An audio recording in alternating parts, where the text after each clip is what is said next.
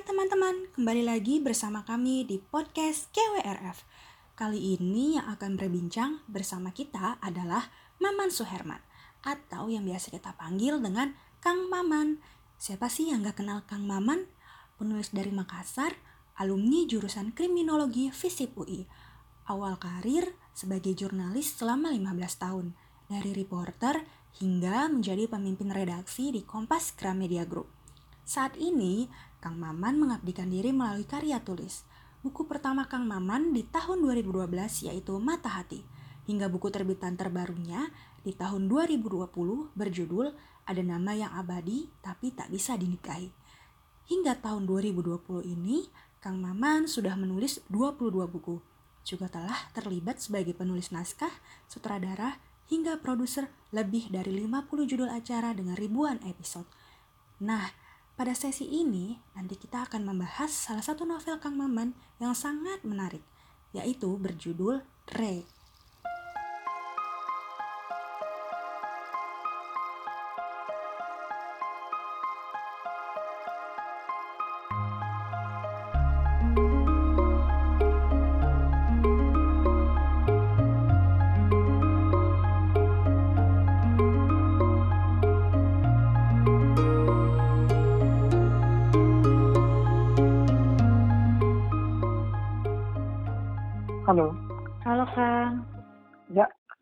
Kita mulai ya Kang ya.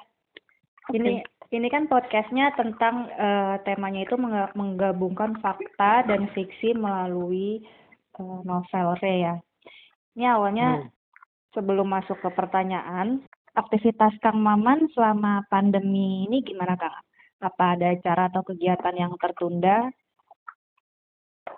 Iya, selama tiga bulan pandemi sejak Maret Mm-hmm. Semua semua acara off air itu tertunda. Ada yang betul-betul batal, ada yang ditunda untuk waktu yang tidak ditentukan.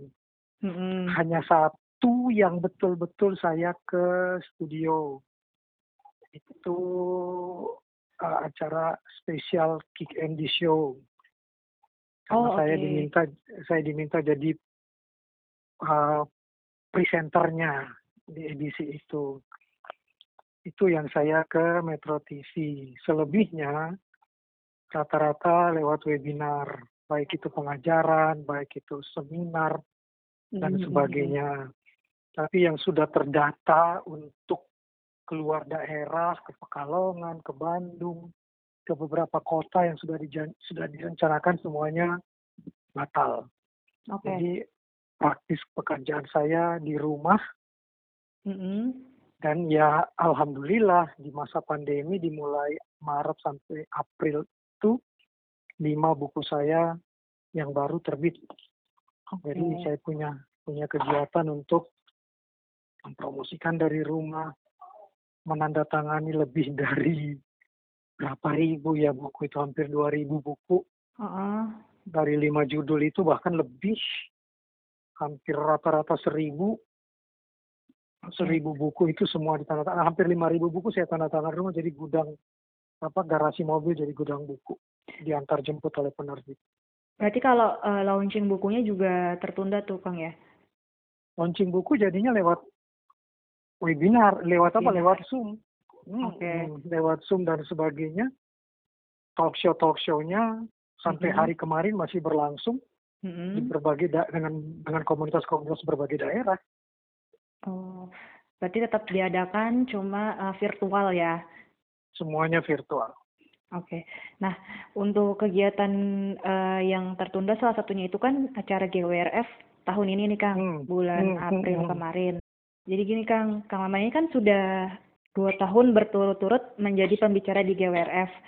Di tahun 2018 itu bersama Bernard Batubara dengan Hmm. temanya menggerakkan literasi melalui sosial media.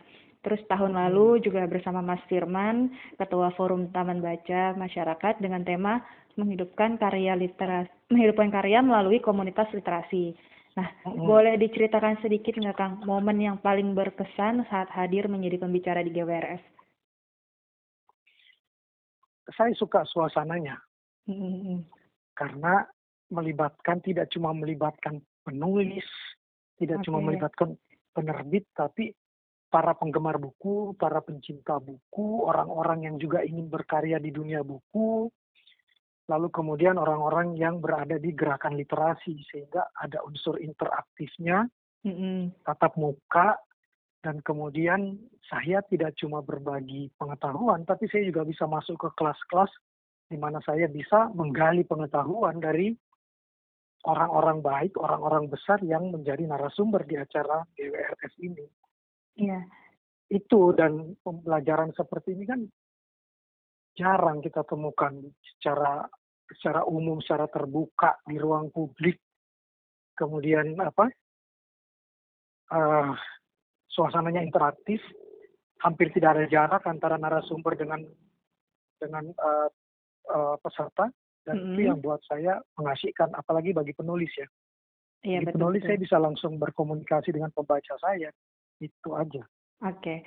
Nah, dan seharusnya ini kan di tahun ini Kang Maman tuh ikut lagi nih berpartisipasi kembali sebagai Hmm, pembicara saya di sudah sudah bahagia betul karena akan Iya. dibuatkan sama guru saya. Betul, itu dia kan bersama Pak.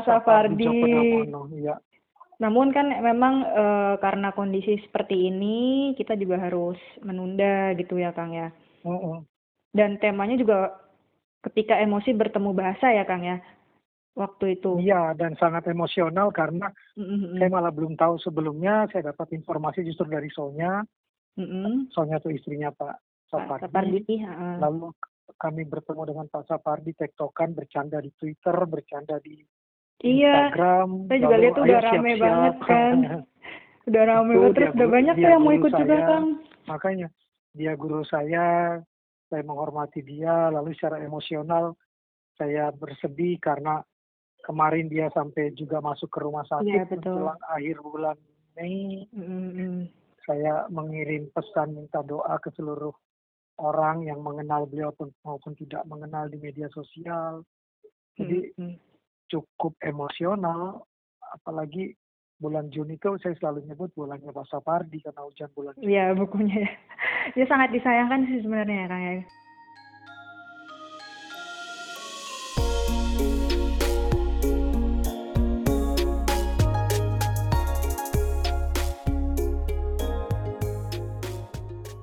Cuma Hmm. karena kondisi seperti ini, nah untuk sementara menunggu kondisi kembali kondusif, eh, di sini Kang Maman juga akan berbagi pengalaman ya Kang eh, dan untuk menulis eh, novel yang berjudul Re ini. Jadi ini kan eh, yang saya tahu itu sebuah kisah nyata yang berangkat dari fakta lalu di- kemudian dituliskan lagi menjadi sebuah novel. Ya. Nah, di novel ini Kang Maman kan menggabungkan antara fakta dan fiksi. Bagaimana sebuah laporan data yang berbasis fakta diubah menjadi karya tulis fiksi yang imajinatif. Nah, Hmm.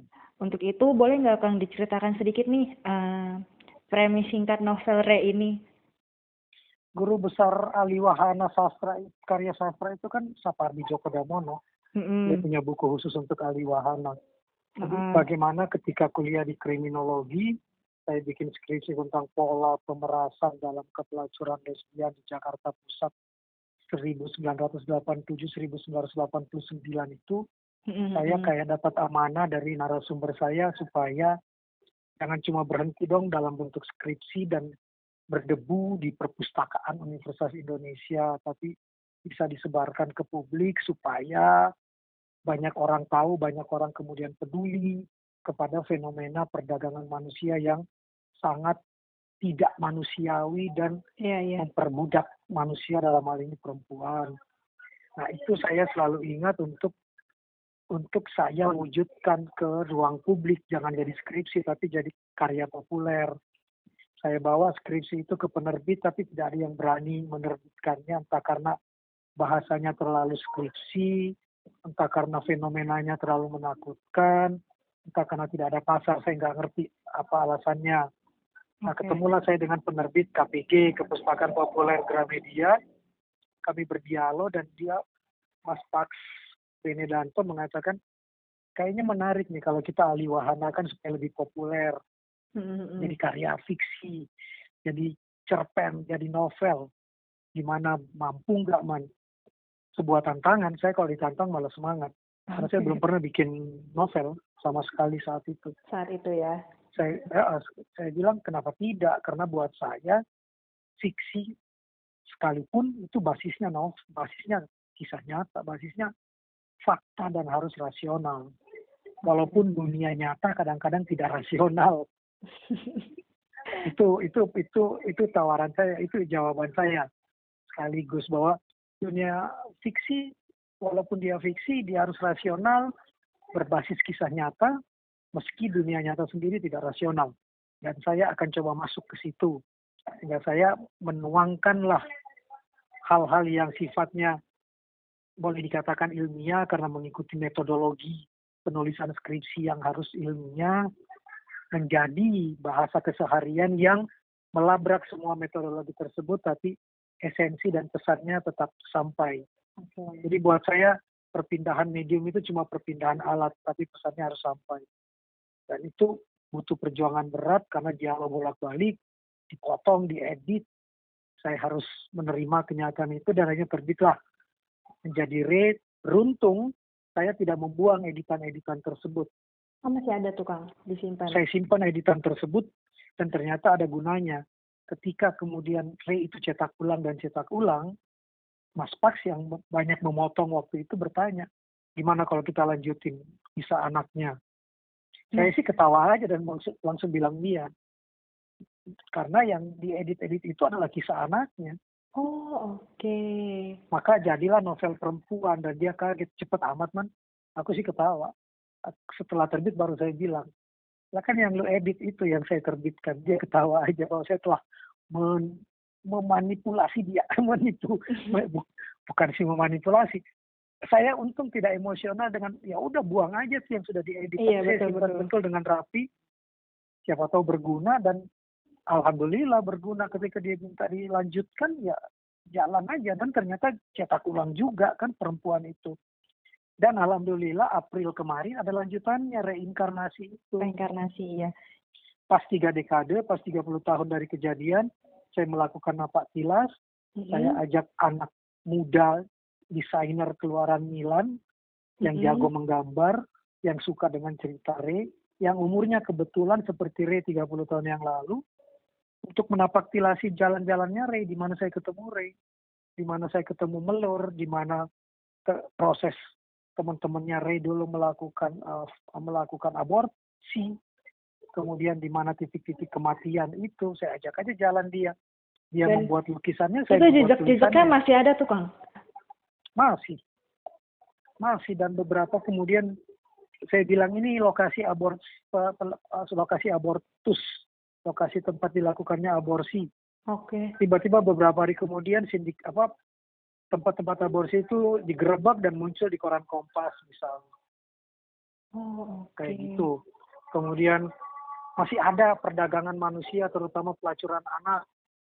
Tiba-tiba ada peristiwa itu juga diberitakan di Kompas. Makanya uh, koran-korannya, guntingan-guntingan korannya saya masukkan juga sebagai pembuktian di reinkarnasi itu bahwa 30 tahun yang lalu dengan sekarang hampir tidak ada beda. Tidak ada bedanya ya. Hmm, hmm. Jadi kira-kira uh, seperti itu. Sosok uh, melur itu Kang Maman gambarkan dalam buku perempuan. Banyak cerita tentang melur, tentang anak itu muncul di perempuan. Artinya itu tidak ada deskripsi mm-hmm. secara detail, mm-hmm. tetapi ada ada pesan-pesan deskripsi itu tentang perempuan yang terjebak dalam perdagangan manusia dan punya anak meninggalkan anak Nah, anaknya ini harusnya jadi S2 ya. Harusnya jadi tesis saya, cuma kayaknya malas lagi sekolah. Bukan malas, nggak lulus-lulus lagi. Setelah kriminologi, sibuk kerja, sibuk macam-macam, sekolah putus, sekolah putus, ya sekolah saya kehidupan aja lah. Betul, betul. Kira-kira itu. Nah, gini kan, itu gimana sih Kang perbedaannya nih? Perbedaan yang paling mencolok antara fakta dan fiksi dalam literatur Hmm. Fiksi itu otomatis saya memasukkan unsur imajinasi. Oke. Okay. Satu. Yang kedua, cara bertuturnya. Ketika bicara fakta, apalagi faktanya itu adalah skripsi, saya adalah seorang peneliti saat itu yang seperti mengambil jarak dari objek. Mm-mm. Karena memang kami tidak boleh going native. Kami harus partisipan observer tapi tidak going native. Tidak terlibat dalam cerita. Nah, ketika uh, menjadi uh, fiksi, tokoh tokoh yang meneliti ini masuk ke dalam cerita tersebut. Dan tentu sejumlah tempat nyata saya samarkan karena berkaitan dengan banyak hal. Mm-mm. Berkaitan dengan keselamatan narasumber, Betul. berkaitan dengan dengan sejumlah hal yang sangat sensitif, tetapi esensi-esensinya tetap masuk ke dalam cerita. Lalu kemudian nama-nama tokoh tentu jadi berbeda. Nama-nama tempat ya. walaupun nama-nama tempat walaupun disamarkan, tetapi ciri-ciri tempat itu tergambarkan secara imajinatif, secara Betul, betul. secara tidak tidak menyebut lokasi tapi tergambarkan Tergambar dalam ya. bentuk tergambarkan dalam bentuk feature, dalam bentuk pemaparan. Dan eh, tentunya kalau di skripsi dulu, hayalan, keinginan, harapan saya itu kan tidak terlalu banyak masuk. Kan Oke. saya meneliti apa yang ada. Metodologinya, asumsinya, semuanya, kemudian hasil penelitian, kesimpulan, itu betul-betul betul-betul faktual betul. Nah, kalau di skripsi, saya memasukkan unsur-unsur subjektivitasnya saya. Banyak hal yang sifatnya subjektif berkaitan dengan perasaan, soal cinta, soal patah, soal sakit, itu kan nggak ada di skripsi. Kan nggak mungkin juga penelitinya bilang dia patah hati kepada orang yang dia teliti. Iya, betul. Jadi kira-kiranya eh, kayak gitu. Jadi membuat unsur fiksi emosionalnya muncul. membuat fiksi eh, agar eh membuat fiksi berdasarkan fakta agar tidak membosankan ya Kang ya. Jadi unsur Ya, perasaan di mana unsur- dimasukkan. Unsur paparannya lebih lebih hidup, Mm-mm. unsur imajinasinya lebih banyak. Dan kalau kamu baca skripsi saya, Oke. itu pasti kesimpulan kamu, kesimpulan pembaca-pembaca lain ke saya, mi- pasti mirip, Apa pasti mirip. Karena semua faktual kan, pasti mirip kesimpulannya terhadap skripsi saya. Tapi di novel Ray, setiap orang pasti punya imajinasi yang berbeda-beda. Oke. Contoh sederhana deh, persepsi kamu, bayangan kamu tentang sosok Ray dengan saya, dengan pembacaan pasti beda. Pasti beda. Iya betul. Pasti beda. Tapi kalau bikin skripsi, umur sekian, nama sekian, dasarnya datang dari sini, Data-datanya sudah jelas ya. Data-datanya jelas, orang menuju ke satu titik. Nah, kehebatan, kes- kenapa menariknya non-fiksi, kok ruang imajinasi setiap pembaca dibuka sebebas-bebasnya. Dan orang boleh mengambil kesimpulan sebebas-bebasnya sesuai dengan imaji dia terhadap karya itu. Iya betul betul.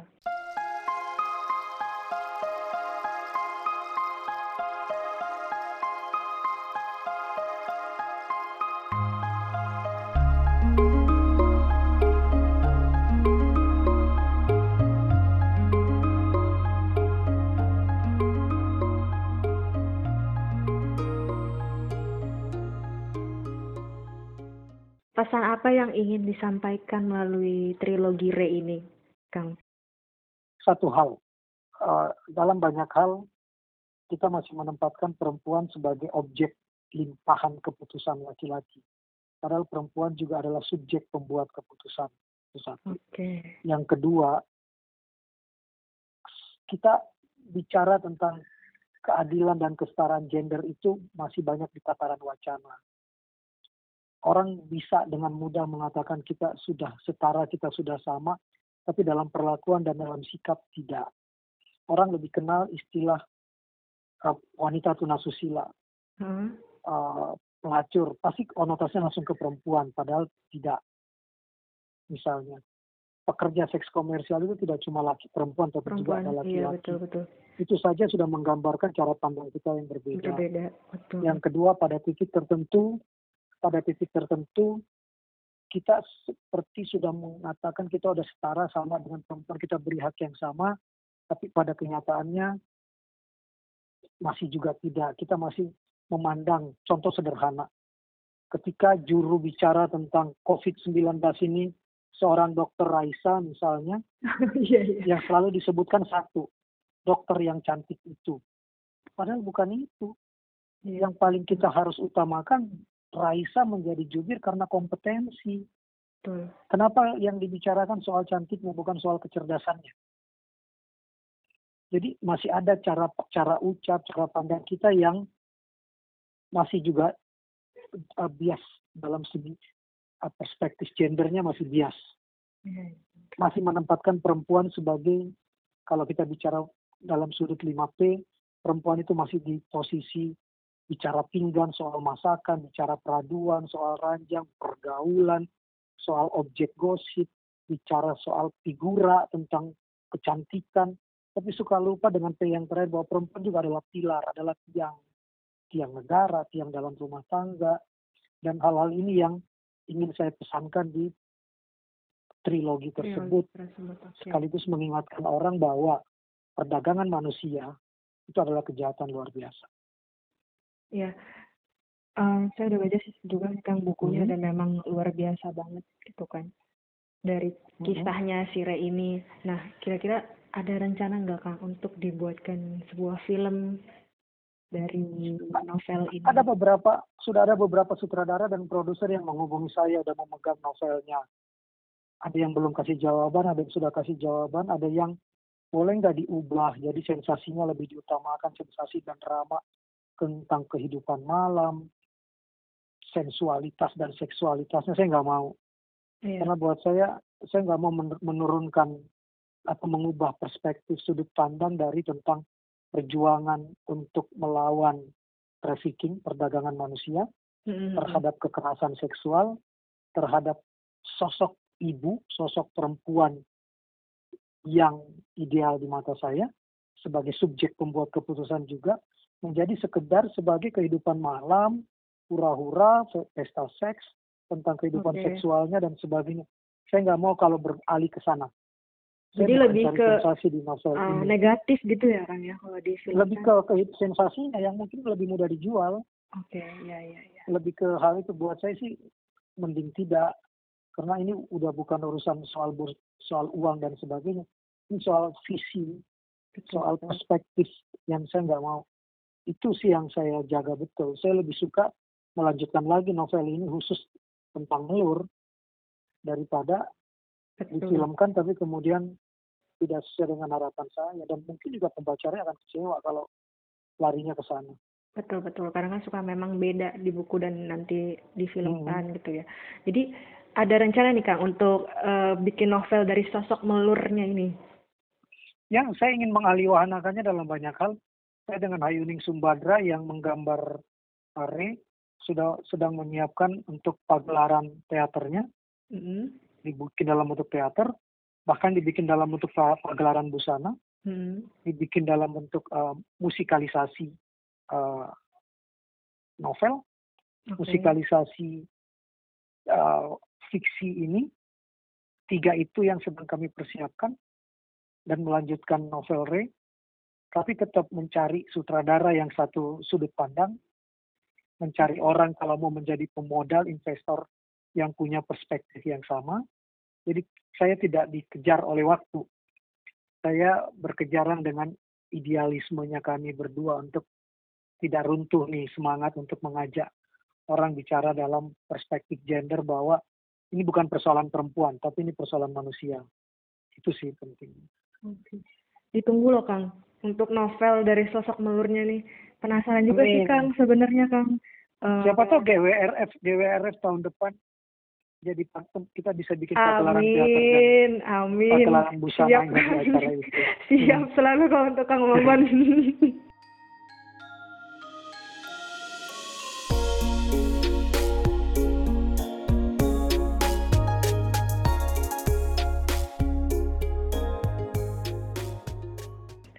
Oke Kang, untuk terakhir nih Kang, dua pesan moral Kang dari buku Re ini apa? Ah, saya sih selalu percaya dengan ajaran agama saya ya.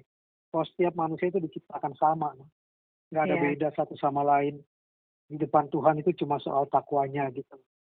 Itu yang pertama. Yang kedua, alangkah naifnya kita kalau selalu mengatakan ibumu, ibumu, ibumu baru bapakmu, Mm-mm. tapi kita masih membuli perempuan, masih mensuit-suitin perempuan yang Iya, lewat di iya. depan kita. Benar.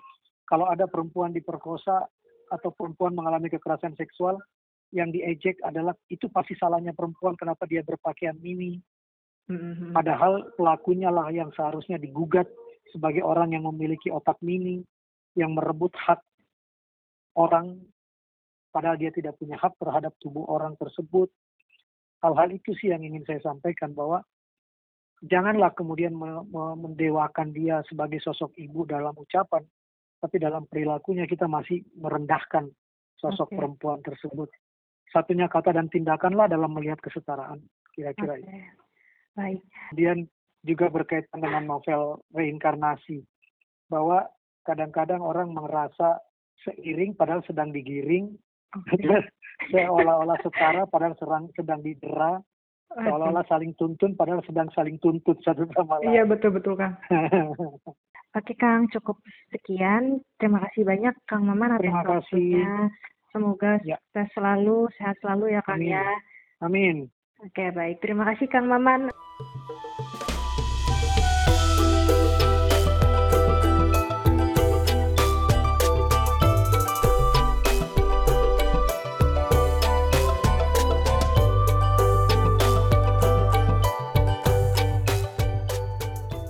Untuk kalian yang ingin mengetahui kisah lengkap dari novel Re dan juga novel terbaru dari Kang Maman, kalian dapat mengunjungi Gramedia terdekat dan pesan melalui WhatsApp Gramedia.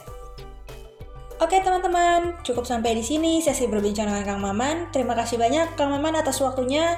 Semoga sukses dan sehat selalu.